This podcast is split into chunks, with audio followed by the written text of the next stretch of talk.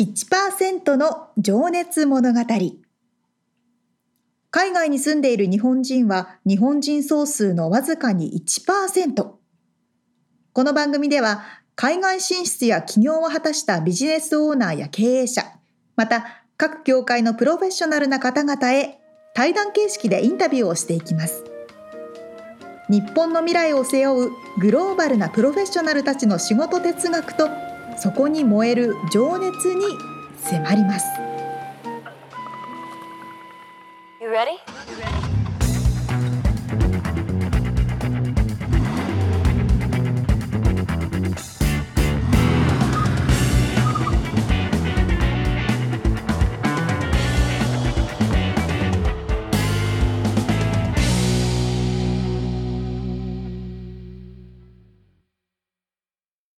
こんにちはこんにちは。 1%の情熱物語244回です皆さんお元気ですか元気でしょうか。もうそろそろね、暖かくなってくるのかね、日本もね。ねえ春先ですけども、卒業シーズンとかね、ですね桜の季節ですね。で、そんなことを全然関係ない話をするんですけど、ほいほいなんかあのー湿度計ってさおりちゃんの家ってあったりしますか？ないもでしすくはないオフィでスすとかないない例えばさ、こう乾燥してるなとかさ、うんジメジメしてるなとかさこの間のなんかぬいぐるみが 水水漏れしちゃったみたいな話もあったけどさそれって肌感で感じるじゃんうんけど気づいた時には遅いっつうかさなんかうんあのもうなんか喉があれなっちゃったとかさうんうなんかうタンスの裏がかびてたとかさ、まあ、あんまりカリフォルニアはないけどさうんで湿度計をねうほうちね計4つあるんですよ。めっちゃあるまあ、というのはガレージに1個俺の仕事場に1個あってはいはいでキッチンに1個あってはいで寝室にもあ2個あるっていうはいあはの いめっちゃあるこれがあると乾燥しすぎてるな、しそうだなししてるなとか、うんうん一発でわかるからうんあちょっと加湿器とか、うんあのーちょっとうん換気しようかとかってなるんだけど確かになんかそんな話をちょっと振ってみたかったんだけど全然これ便利だよ。確かにそうかも乾燥しすぎることは多いですもんねうん、でもさそれを気づくのってさなんか口がやったら乾くなとかさうんのもう唇パリパリになってから気づくじゃんそうそうそうそうそうあ乾燥してたんだそうそうそうそうみたいな確かに確かうに、んだからそれはあーねなんか結構今61%なんですけど結構これは高い方でうんうんでカリフォルニアはね乾燥砂漠地帯だからやっぱり乾燥するともう20%とか10%を切ったりする、そんなに行きます、うん、時もあるみたいでへーこの間ちょうど風強い時とか多分20%とか言ってたんだけどこれ冬ねあでもそれいいか1月のもそうなのよだから便利だよこれ特に寝室そうそうだからうちもね加湿器はたまにつけるんですけどうんでもそのタイミングがさ確 かにちょっと手遅れ気味につけない いつももう精神みたいあ後出しでつけるみたい ななでしょそうそうそうそそれはねいいアイディアいいんですよっていいいうですねあそれはいいこと聞きましたねはあよかったうん確かに日本の逆ですね乾燥まあ日本も冬は乾燥するかなそうねまあそうようんうよ、んうんだだかから特ら特にでもカリフォルニアはね乾燥する時はもうめちゃくちゃ乾燥するからそうそうそうそう洗濯物は生乾きになることがなくていいんですけどねそうそう、まあ、パキッと乾くからねそうそうそうそうちょっと濡れててあのクローゼットにしまっても全然大丈夫そそうそうそうそうれはいいことですねはいはーいちょっと導入を考えてみますあはいではでは本編に入りますかねはいはい毎回一人の方のインタビューを4回に分けてお届けしているこの1%の情熱物語ですがえ今回はですねプロダクションマネージャーとミュージシャンでいらっしゃいます山本明弘さんのインタビューの最終回ですはい、あきくんのお話ね先週は豊田昭夫社長とのエピソードとか、えーまあ、音楽かつ制作活動とかね仕事の話を深掘りしましたけど今週は、えー未来の意識したお話これからの目標とか、えーあとあれだ思い出の曲とかねその辺をうんうん聞いちゃっております。では聞いていただきましょう。はい。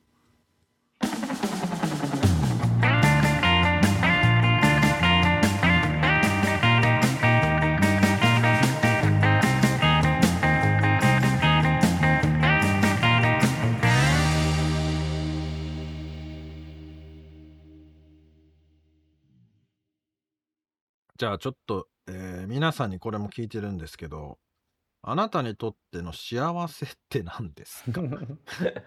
や、まあこのね、質問を読んだ時に、 だ、何より、ま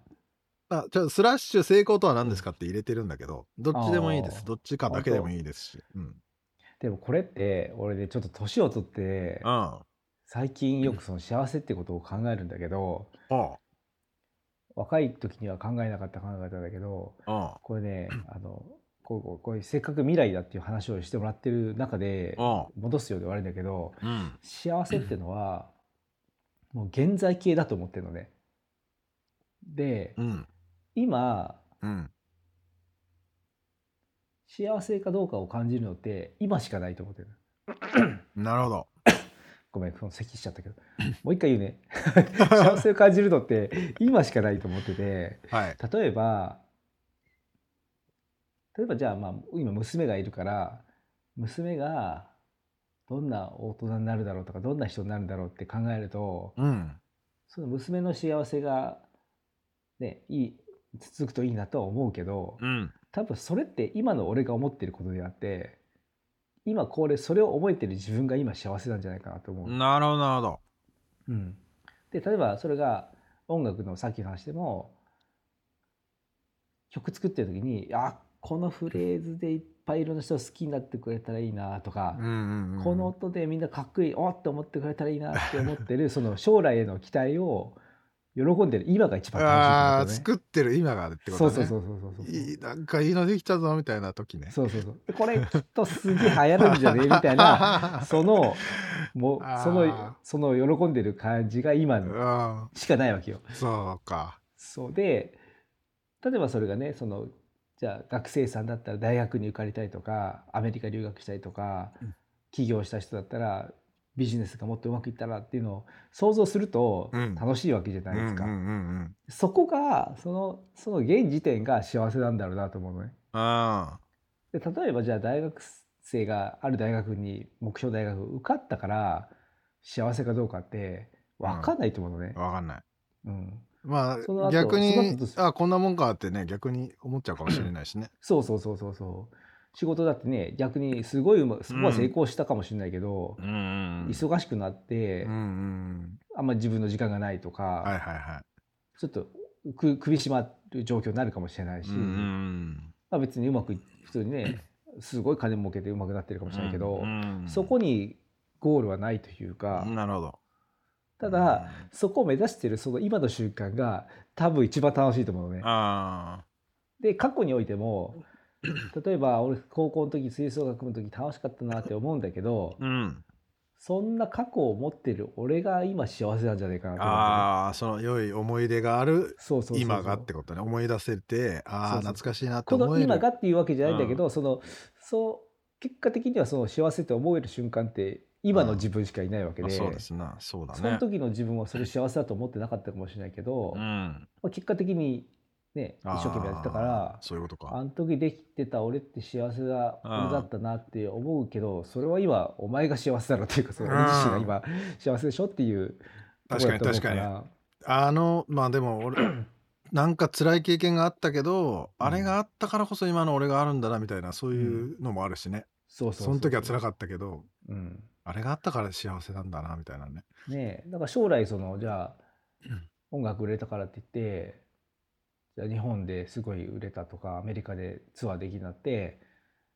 それが果たして本当に理想の生活かどうかはちょっと分からないなってみたらね、なってみないとねなったら分かんないけど、うん、まあ、なったらいいなって思ってるところが幸せその可能性を感じられてるところが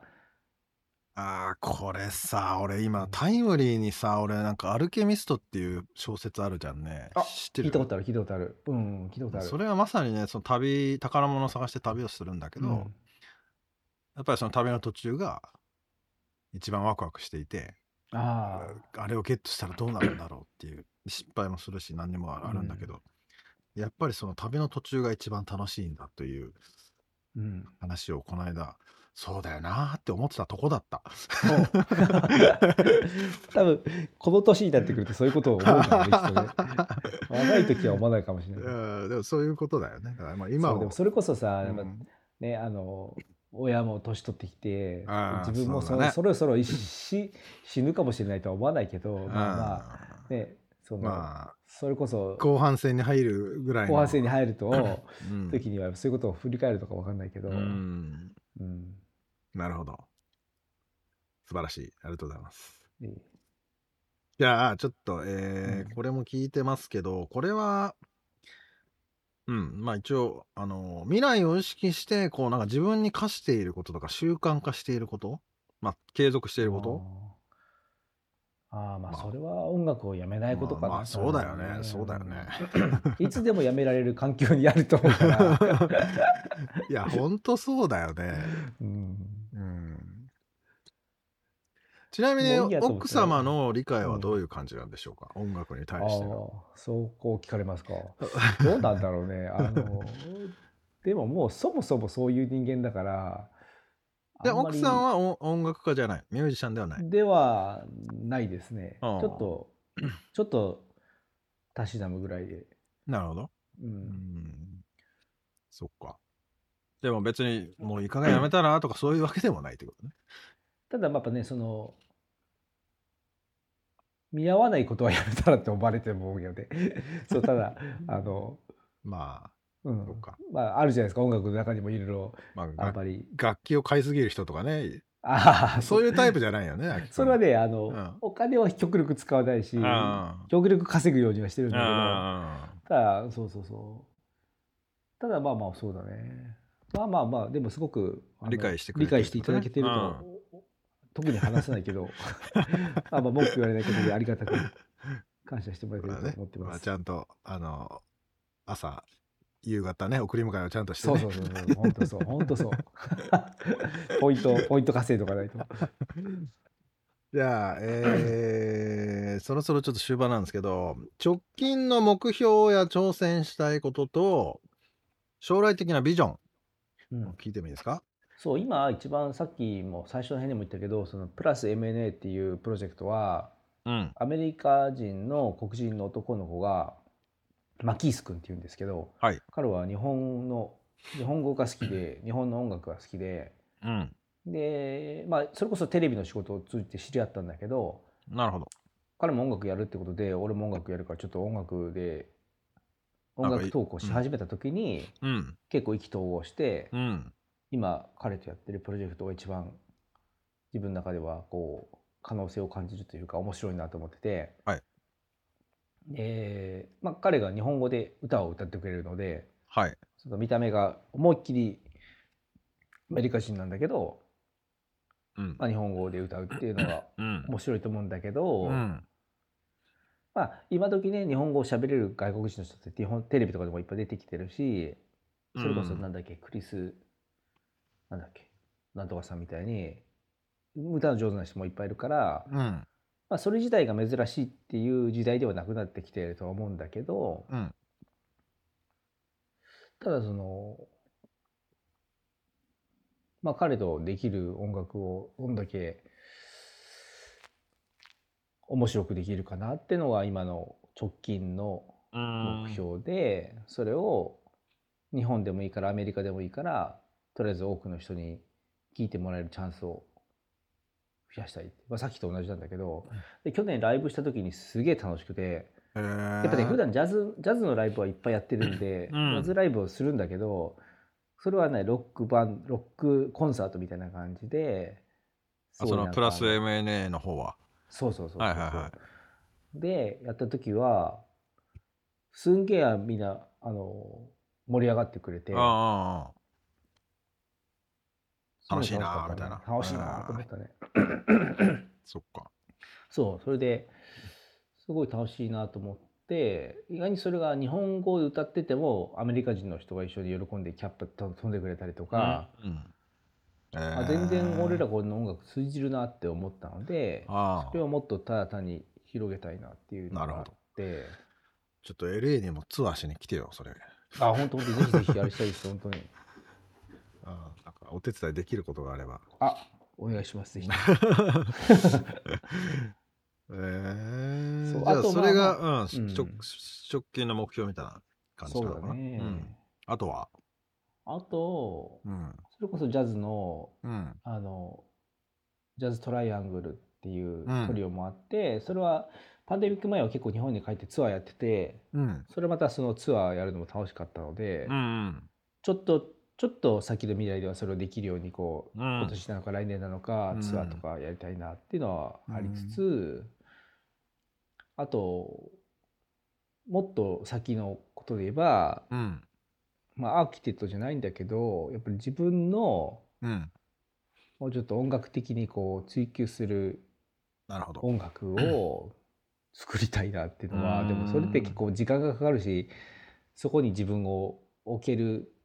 タイミングってなかなかないんだけど。うん環境づからそ作うってそうそうくるみたいなとこだもんねう。んなんか本当にこう自分の中からこううん出てくるもの。出てきて、うんまあ、それこそ名作というかうん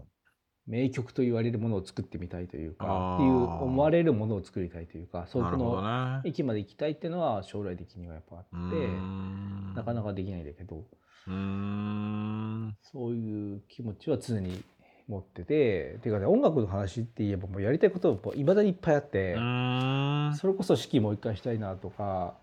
あー自分のオーケストラ書きたいなとかへえそういう気持ちはあるんだけど全然現実的に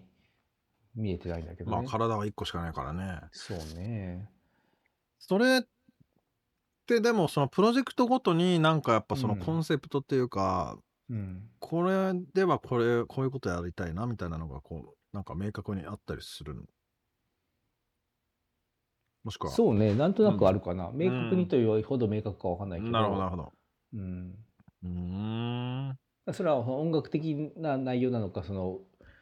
相対的にこうじゃうあんツアーでこういうことしたいとか、うんそういうことなのかもしれないけど。なるほどね、うんううんん楽しそうだ な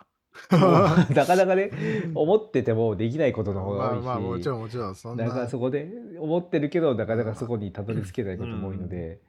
まあね時間はかかっちゃうんですけど、うん、でもその旅してる時が幸せってことですそようね。あそういいとこに持ってってくれるんで じゃあちょっと最後になりますがえーっとねまあちょっとこの番組のねコンセプト的にもあの日本、えーに在住のうん若い世代をちょっと意識して今後活躍していくだろう若い世代をにのちょっとこううんメッセージというかね、うんまあ、秋君みたいにニューヨーク行ってジャズやりてえとか思う人もいるだろうし、うんまあ、テレビ番組作りてえとか思う人もいるだろうしあーうんちょっとなんかメッセージがあればお願いします。そうねちょっとメッセージじゃないんだけど 自分は今やっぱね若い子の聴く音楽とか聴かなきゃいけないなと思ってて、はいはいは。あの、まあ、だんだんねあの自分たちが子供の時の音楽っていいよなとか昔の曲の方が歌えていい曲で今の方が分からない曲が多いみたいないうん。ことってすぐ言っちゃう人が多いというか言う言いがちなんだけうんうんうんうんうどんそうはなりないように気をつけようと思っててまあ、いわゆあるの老害にならないよねということですかそうね。そうそうあうんそうっていうのかなうんだから今の若い子たちは自分たちがやりたいことを一生懸命やってくれて俺はそれをうんあそんな面白いんだと思って見ていたいなっていう気持ちがある んであのそこから学びたいぐらいな。ああ どだうしたかかならフラットにねってことうね。ん、フラットにあの自分もそれをはいはいはい一緒に見て面白がりたいなと思うから、もうどんどん面白いことやってほしいなとなるほどね思う。かああ、らわかりやすい。ああ、いいですね。うん、そうだよね。年取ってるから偉いとかもないしね。そうそうそう昔の方がいいとかなんて絶対ないもんね。うんう、ん、ちょっと思いがちなんだけどね、でまあも思いがち。うん。そうそう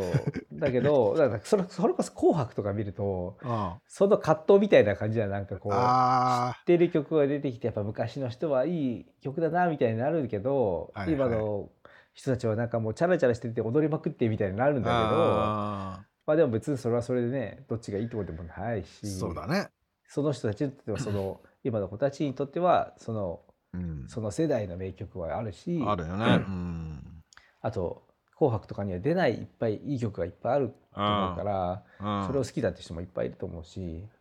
なるほど。そうであとはまあでもあれかなでも結構ちょっと真面目な話になると、うん。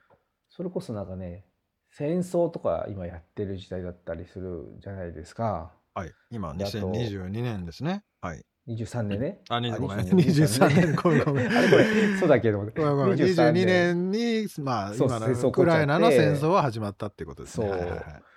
でもそれこそね他でも起こるんじゃないかとかね、まあまあまあ第ちょっ三と次世界大戦だみたいなことをちょっと言われたりとか、はい。あとその環境でこう将来地球はどうなるんだみたいな不安は、結構俺も感じてはいるというか、まあ、うん漠然としてはいるのかもしれないけど、うん。だからむすよく思うのは娘が大きくなった時にどんな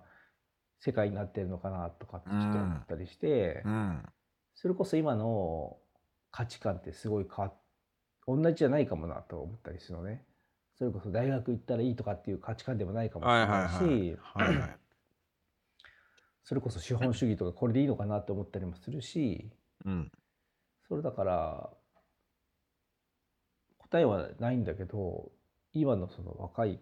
子というか次世代というかまあこうね自分はもうおおっさんだからうん。自分よりももっと可能性のある若い人たちは、まあ、そういうのにね明るい未来じゃなく見えちゃうのかもしれないけどなんだろうねそんな中でも負けずに自分の好きなことやっててほしいかなだからあんまりまとまってないけど。まあ、まあ、だから、むま、昔の良しとされてたものは別に気にせずに、あそうだね、あの、好きなことやれとう んいうことですか ね。ありがとうまとめてくれて。ありがとうございいまやす。でも本当に好きなことを生きした方がいいよね。いや、本当俺もそう思う。うんあの本当それはでもうも、それは、でもそれはやっぱり、んあきくんみたいな人がうん音楽をやめないで、うんもっとたくさんの人にやっぱそれを知らせるってことが、それにつながるって思うよね。あそう、うん。そう言ってくれると嬉しい。だからそうやって生きて、し死ぬまでそうやって生きてる姿を見せるってことがやっぱおあれなんじゃないのなる ほど。と思うけどね。うん、うん。でもそうやって思ってくれる人がいると確かに嬉しいよね。うん、いやわかんないそれは僕は僕もそういうふうに思って生きようとはもうなるべく思ってるけど別にそんなもん誰も見てねえよっていう若 い若い方からすればねまあまあそうだ ね。そんなね。まあうんまあそんたなだそれはそれでもういいじゃんと思うけうど、ん、うんそうね。まあ、でもやっぱりねすかねあのかっけえなって思う人はいっぱい今まで俺らもいて、うんいいてわけでさ音楽にしても何にしても。 うん、うん、 じゃあまあちょっとその辺のね真剣な話はその辺にしといて 最後の最後ですけど思い出の曲とエピソードですねこのミュああー出ジシャンた。ミュージシャンにこれを聞くのがねちょっと俺は楽しみだったんですけどもいやーごめんなんだっけ。考えてなかった好きな思 い出考えてなかった。思い出の曲とエピソードで、いやこれ難しすぎだよね。難しいよねそんなこれどのせもんどのあり自分のあ中のりすぎだよって感じだそうよね自分のどこの時代だって話なんだよね。まあでもだからこれまあ今ですよもう今うんパッと出てくるもの、あじゃあ分かったまあ、。いっぱいあると思うけどうん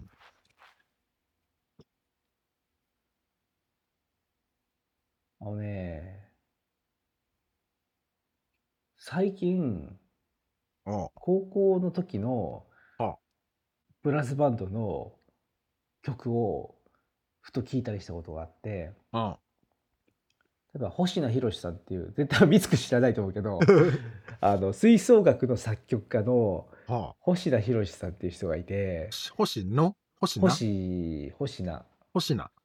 えっ、と貨宏物に科目の科って書いてああい、はいは宏は海太陽のようあ太平洋の、いはいえー太平洋というかただ海っていう字はいはい星名宏さんがいて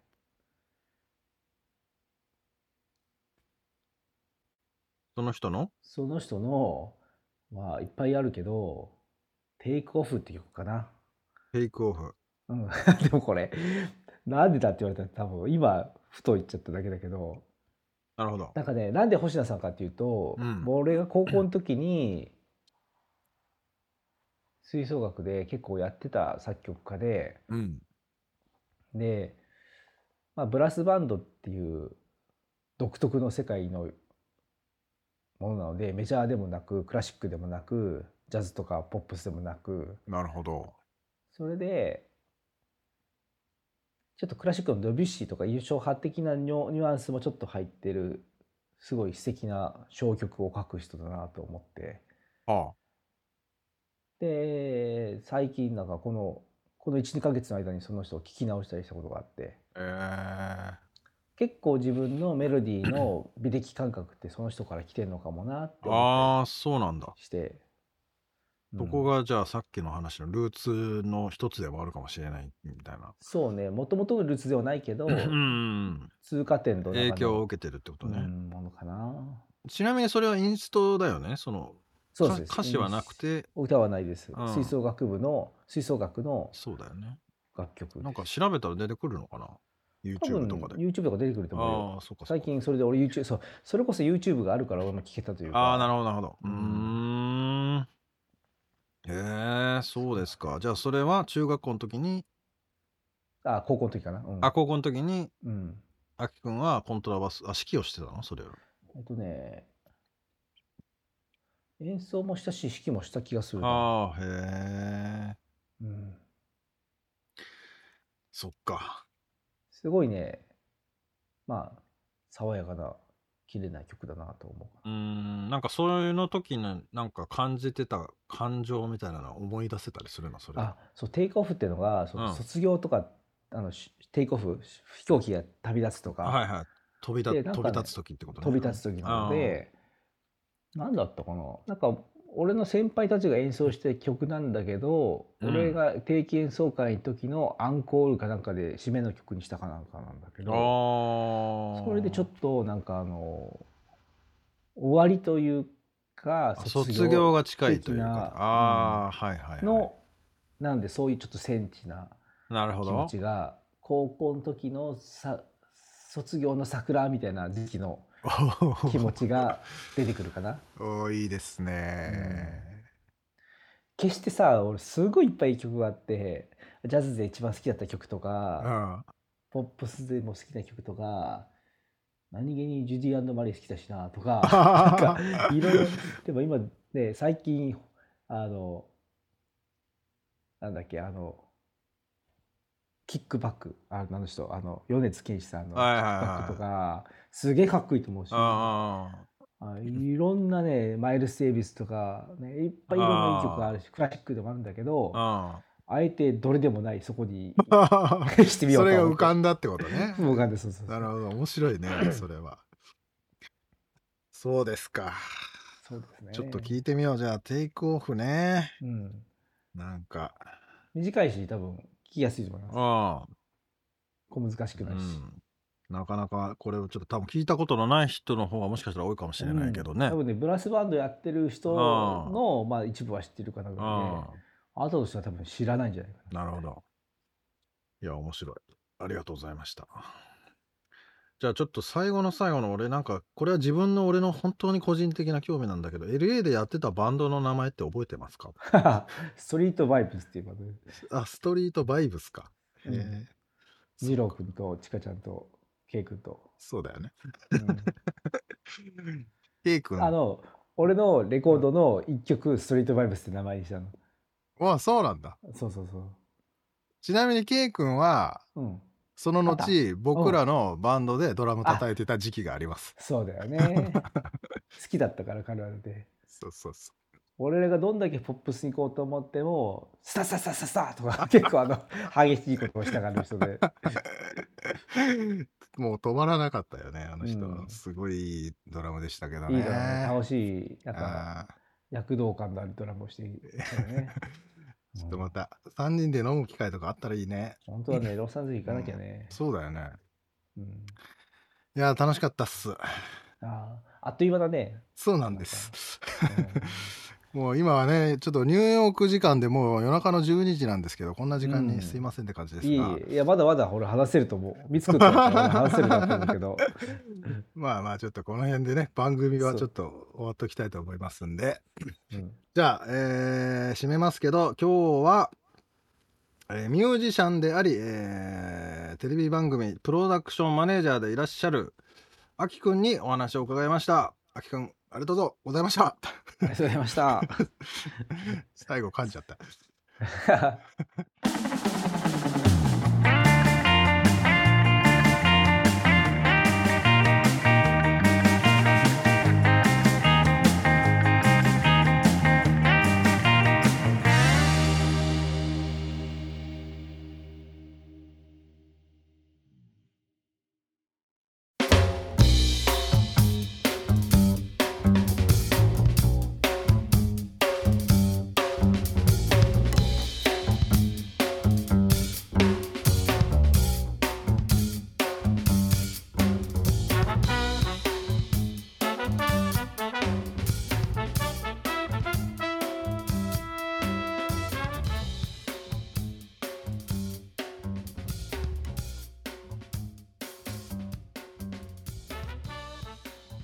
いやみつさんいつも皆さんに聞いている質問ですけど改めて考えると非常に難しい質問です よね。例えば 幸せって何 ですかそうだよね。そうそうそうそう難しいよね。俺もわからんもん。 だからこそ質問しがいがあるんですけどう。確かにね、うんそれはありますよねいやでもこの素敵な答えでしたね。うん現在形でこう何将来の期待を作ってる今が幸せとかいいですね過去を思い出している今が幸せうんうんうんうんだねそりゃそうなんだけどさ確かにね でも逆が多いじゃないその過去をなんか後悔じゃないけどうんうんうんとか悩んだり未来を心配しすぎてさそうそうそうそ悩んうだりとかさ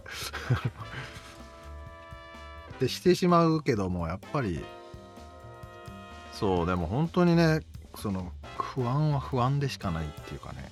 うんうんうん自分で作ってるもんだからいいねですねちゃんとマインドフルネスができてます、ね、いや本当そう だよそれ先素晴らしい先月かなんか話してたけどねそんな話あったけど、うんそうそうそうそういや本当だこれはマインドフルネスだねでもなんか本当になんかこう肩の力を抜いて今をしっかり生きてる感はあきこの話からこうなんか力んでないし焦ってないしっていうかなんつうの素かな晴らしいこですうねね、うん、あ感じたよねそういうのはねなるほどいやあと俺すげえなと思ったのはやっぱりその名曲と呼ばれるものをいわゆる名曲と呼ばれるようなものを作りたいっていうふうに言っていて、うんなるほどなるほどもうこれはまさに、うんあの音楽家としてねうん目指すべきだとは思いますけどその本当に名曲と呼ばれるものってもう本当100年とかね残ってるしうんどれだけの人の人生に影響を与えるのかっていうね確かにそりゃうーん確かにな音楽とかまあ全ての創造物うんとかアートっていうのまあ、あとはうそうだよねうんうーんアートじゃなくてもねでも仕事普通になんつうのかな物を作るとかうん道路を作るとかうんうんうん橋を作るとかはいはいリンゴ作るとかあのそうね本当それもでも本当ににそれはね多分同じようなものはあると思うんだけど、うんそうですねうんでもまあでもそれはねやっぱ物は分かりやすいけどそのやっぱアートってこう価値を生み出すというかなんていうか何もないところにうんうん作り出す感は、そうですねうん難しいし面白そうだなと思うし確かに名曲作ってほしいなと思いますね。そうです ねいやーでもいいですねみつさんもこういうお友達がいてたまに会えてっていうのはそうねそうだからそういうあのー活動の何奇跡を見るのもやっぱ刺激をもらえるし、うんああ俺も頑張らなきゃなって思えるし、ね、確かに確かにうんそうですね頑張ってんなって思わせてもらえるよ本当に素晴らしみいき、さんは西側にいて、うん、あきさんは東側にいて、うんねまあ感じてるものもあれもいろいろ違うからたまに会って喋ると面白いけどね、いいですねなるほどねうん、はいそんな感じですかね沙織ちゃんは星名博さんってし知らない知ってた知らないよね知らないでうんまあ俺も知らないんだ けどいやブラスバンドの曲とかって覚えてるす多分知ら高校なのい時人にあ知聞いっててるんの曲かねはね聞いてるかもしれなまあいですそうね、だよねでもあのやっぱなんかブラスバンド用に作られた曲ってあるんだなと思ってなんか全然うんうん確かにポップスでもなくクラシックでもなく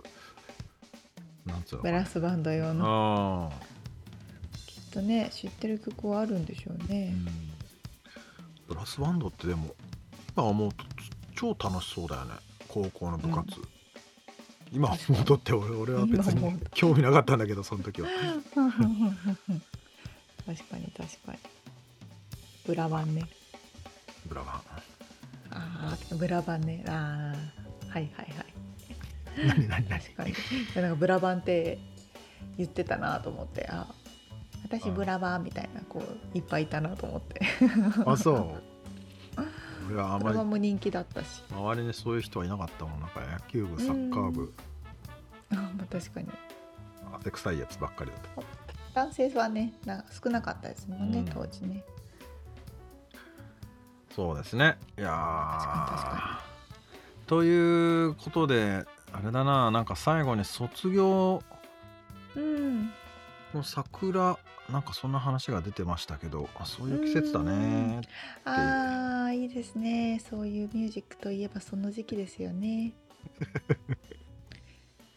桜の卒業時期には絶対欠かせないですねですねちょっとそういう質問をしようかなこの後の締めのコーナーで了解しましたということであきくんまた、えーうん名曲ができるのを楽しみにしつつはいえー活動をこっちから見ていますのでお互い頑張りましょうという ことでありがとうございました。ありがとうございました。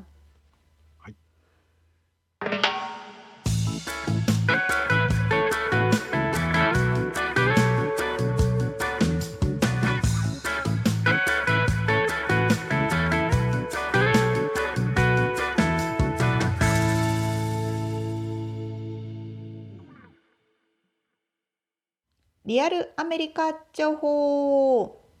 よっこのコーナーでは最新のビジネス生活情報をアメリカ・ロサンゼルスよりお届けしてまいります。はいということで今日は僕が、えー担当なんですけども、えー先月ねちらっと最後にお話ししましたが、えー、スクール .086.com というはい、新しいプロジェクトを始めましたって言って素晴らしい。あ始めると思いますっていう話をしてたんです けど、はいはいはい。まあ、一応リリースされましてですねおお、すごい。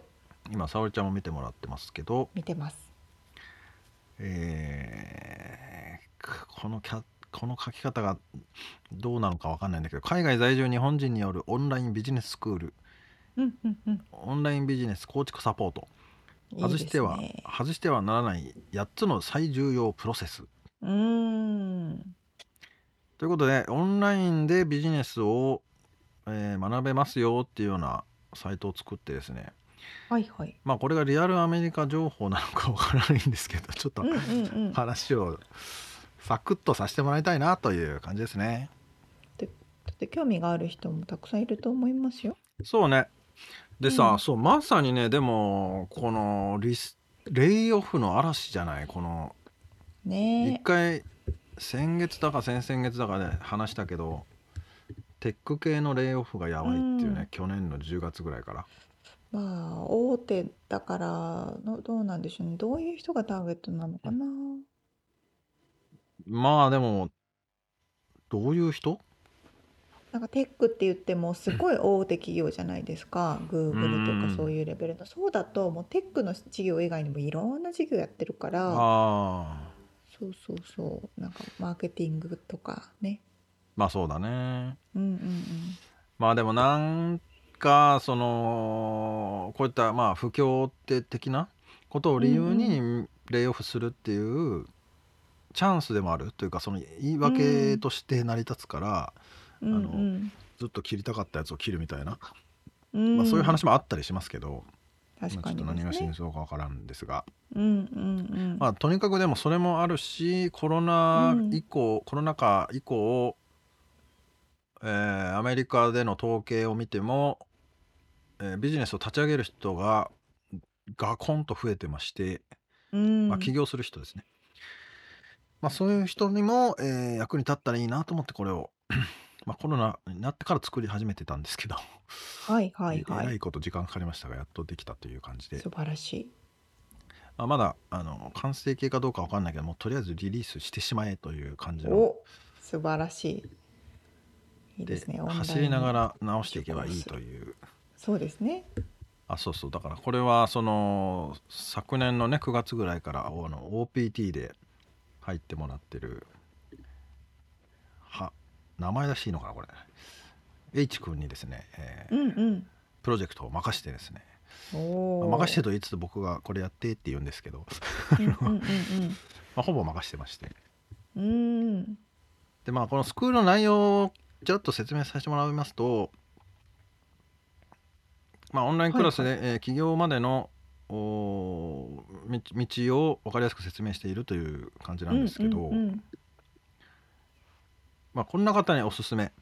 オンラインビジネスを学び起業したいえーすで、にあるビジネスをオンライン化しする方法を知りたい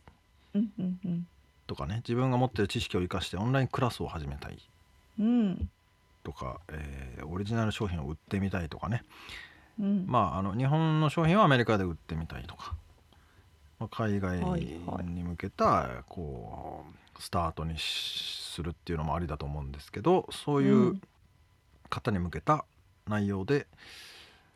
まあもちろんアメのアメリカに住んでる人も対象だし日本に住んでいる方も、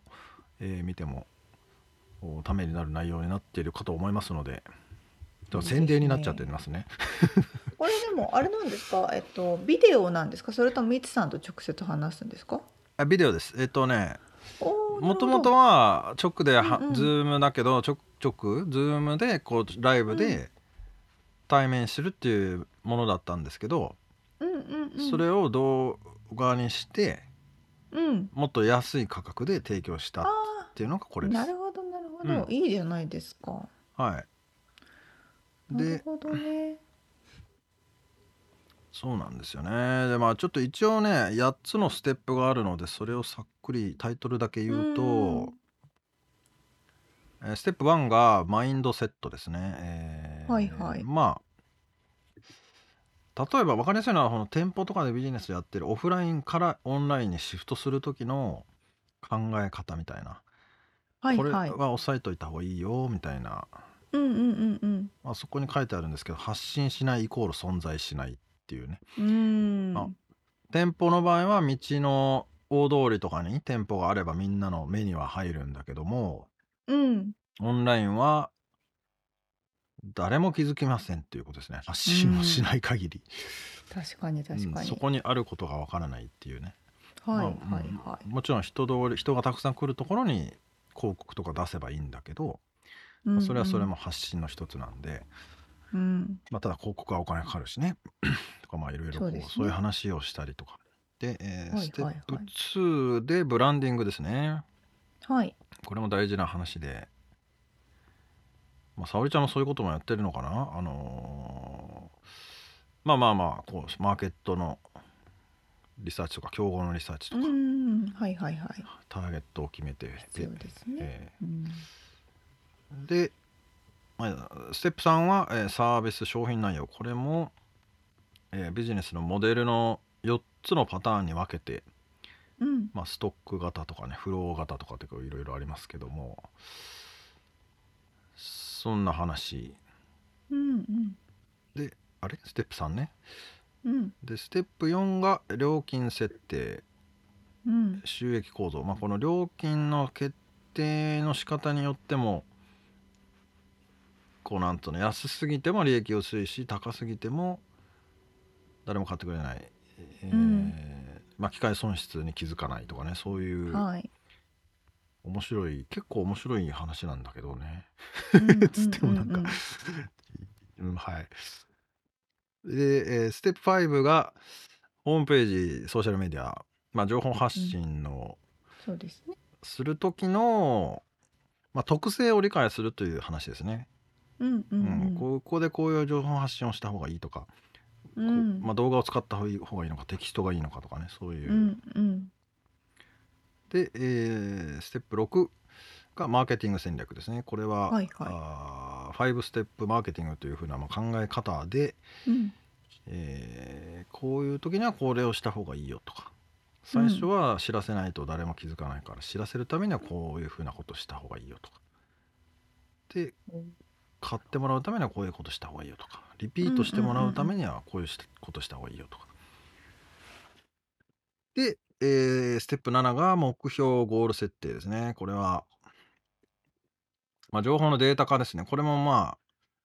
わかりやすく言うとレストランとかのお客さんは今までというかまあコロナ前まではおそらく顔は知っててよく来てくれるっていうのは知ってたけど、その人のメールアドレスとか名前とか知らないとかね、うんそういう状態が今とそういうデータも取れるようになってきたと思うんですけどそうですねうん、でそこにじゃあどうやってこうなんつうのかね目標を定めて、えーやっていくかみたいなのが取りやす分かりやすくなったので、まあそういううんうんことをするといいよって話ですね。でステップ8が指導準備ですねその準備をしてじゃあいざスタートするぞとうんいう時に何をした方がいいよみたいな話うんうんちょっとこれ どこまで伝わってるのか分かんないんですけどうんまあウェブサイトを見ていただけたらもう少し書いてあるんでうん、まいいですねあただねぶっちゃけた話こういう話はウェブサイト上にはたくさんある話で、うんうん探せばあるっちゃあるんですけど、うんまあ、それをこうなんていうのかねキュレーションキュレートしたというかうんうんうん僕なりの視点と大事なポイントを押さえて、ま、分かりやすくまとめたっていう感じのそうですね形ですね。情報が溢れてるからそのまとめる作業っていうのがやっぱ知見のある人がやるっていうところがポイントですようんうんうんね。そうなんですだから、まあ、調べれば分かるけどうん分かりやすくステップに沿って簡単に調べさせていただきました。いいですね。これまとめて買ってくれたらすあの時間の削減になりますよみたいな感じですね。なるほどね。はいいやーでも本当にでも今オンラインでいろんなこと勉強できるしいろんななんかこう出す手段としても YouTube でだとしても、うんうんうんそのまあ、有無料で出して有料で出してさらにコミュニティ費用で月額いくらっていうのでうんうん月に1回集まり、オンラインの集まりができたりとかするから、うんうんうんうんそういう意味ではなんかいろんなねパあの方法があっていいですよね。そうもうツールもねめちゃくちゃ溢れてるから、うん、本当に使えばめちゃくちゃ便利なものもあるし、まあ、それをうんうこうんどうやって選んでいくかとか、今そ沙うですね織ちゃんが言ったみたいに動画を使うのに適した業界もあれば、確かに。いやそうじゃないよっていう業界もあるうだんろうんううし、ん、そうですね。うんまあ、その辺をこうサポートさせていただきながらっつうやつなんですけどああいいでですねいいですね。ちなみに言っときたかったのはね学生の方は50%割引します。れは非常にいいじゃないこでれすか。はね若者頑張れ という、えーもう確かに大盤振る舞いですなのいいでですね。なので昔の学生証じゃなくて今有効な学生証の写真を送ってくれ たら50%オフのクーポンっていうか、まあ、コードねプロモコードうんをうん送りますので、あのいいですね。 自分が欲しいと思って息子の学生証を送ってきても送 ります。素晴らしい。いいですね。はい、ぜひぜというひことな興ん味でのある方はね、はい、みつさんのホームページに行って見てみてください。そうですね、まあスクール .086.com ですね。はーい。ゼロ八六スクールとかで検索したら出ますけども、なんか完全に宣伝になってます けど。いいまあと思いますよ。ね、アメリカで起業したりとかっていう人もね、いいと思いますんでたくさ。んいると思いますので、はい。お時間ありがとうございました。宣伝みたいな締め になってる。ということで、えリアルアメリカ情報でした。はい。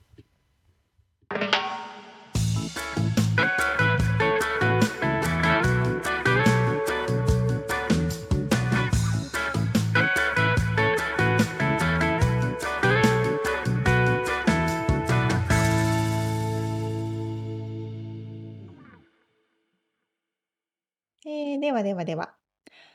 締めのコーナーです。質問。はい、質問。えー、あきくんのね、話の最後にも卒業、桜とかキーワードと、まあ今、2月の終盤にこれ配信される予定なんですけど、そろそろ桜、卒業の季うん節ということで、そうですね。卒業シーズンの思い出って何ですか授業シーズンか。やっぱ先輩の第二ボタンとかじゃないですか。あー先輩からもらうのかそうか そうそうそうそう。そうもらったの沙織ちゃんもじゃ私はもうずっと3年間好きな先輩がいてあは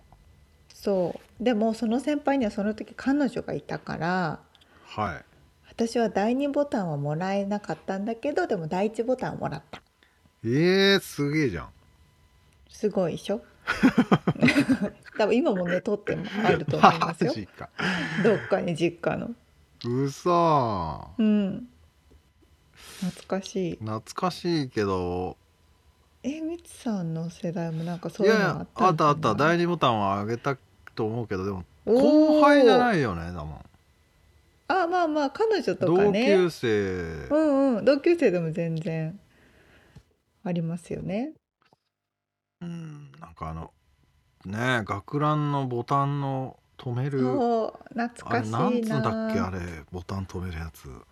カフスみたいなやつ。あれをいちいちさ竜の絵が描いたやつとかをさ買いに さあのヤンキー御用達のお店にさビクビクしながら嘘でしょ行ってたのを覚えてるけど 嘘でしょ。えそれちょっと年代違いすみませ ん。そうえそれ南の陽子世代ってこと？そんな古くないと思うけどもうそれ間だ よね多分。まあ別になるほまあどでもあったよそのヤンキーを、えあのヤンキーもいたしねバンバマジン、で。へえなるほどな懐かしい。えありますなんか思い出。懐かしいいやそういうのはなんとなく覚えているがうん。なんだろうねでもあれね高校の卒業式の後にうん。学校の前のコンビニの横の駐車場でギターでみんなで歌を歌ってたっていうのは覚えてるねなんかえー、楽しいあ。の尾崎豊何とそかれ。うわ青春してる。アホだよね青春しとる、うんでも青春しとったもんだって青春そうねしてる会真っ只っ中だからっていうグループを作ってたもん受けるダサすぎるよね受けるうん、まあでもなんか卒業 っていい響きだよね。そうねそうそうそう寂しいんだけどなんそかうワワククワワクしてクが多いじゃそん。そううそうそ両方両方あってね、うんみたいなう。いや俺も高校卒業したら大阪行くことになってたからあおーのトヨタの生まれですけどもうそれのワクワクがねやばかったもん。そっか確かにそれはねありますよねうん、わあななんかそういう区切りっていいですよね学生の時みあたいなー確かにそういう意味で、まあ、四季もそうだけど、うんきっちりなんかあるよね日本ってその1 1年が、あ一周したなみたいな感覚そうそうアメこのロ LA に住んでるとあんそまうり全然ないな1年終わった感があんまないんだけどねいなんとなくサンクスギビングくらいから、まあまあまあーなんとなく年末かなってなって、その1月1日から仕事みたいあうな、んそうで感じもですこからうきっちりこうなんか仕切りみたいなのは感覚ないもんね、ううそうですね、うんいいね確かに卒業確かにどうどういう締め方しますこれ、そうですねあそこそこもう皆さん卒業シーズンの方はねそうですね ちょっと最後の1ヶ月ぐらいかな楽しんでお過ごしくださいって感じかこな。こね一番楽しい時期だよねこの多分みんな周りの人も受験とかが終わってさそうそうそうそうそうそうもうそうあと遊ぶだけっつうかさ そうなのよ。ああ懐かしいな懐かしいね楽なんかいいねしいないいです卒業、ね。まあねうんコロナの真っ只中の時に卒業式あった人はちょっとそうかなのわよねいそうだけどねまた戻ってくるだろうとんだんそうそうそうそうです思うねか。らねはい。はといいうことで、えー今週お届けしましたリアルアメリカ情報のインフォメーションとインタビューの内容はブログに掲載しております。podcast.086.com、podcast.086.com、または1%の情熱物語で検索してみてください。はい、えー番組がちょっとでも面白いなと思っていただけたらぜひフォローをお願いしますお便りレビューもお待ちしていますそしてはい番組サポーターパトロンさんからのご支援も引き続きお願いします将来あ詳細はウェブサイトを見てねはい。ということで、今週も聞いてくださってありがとうございました。ありがとうございますまた来週お会いしましょう。じゃバイバイあね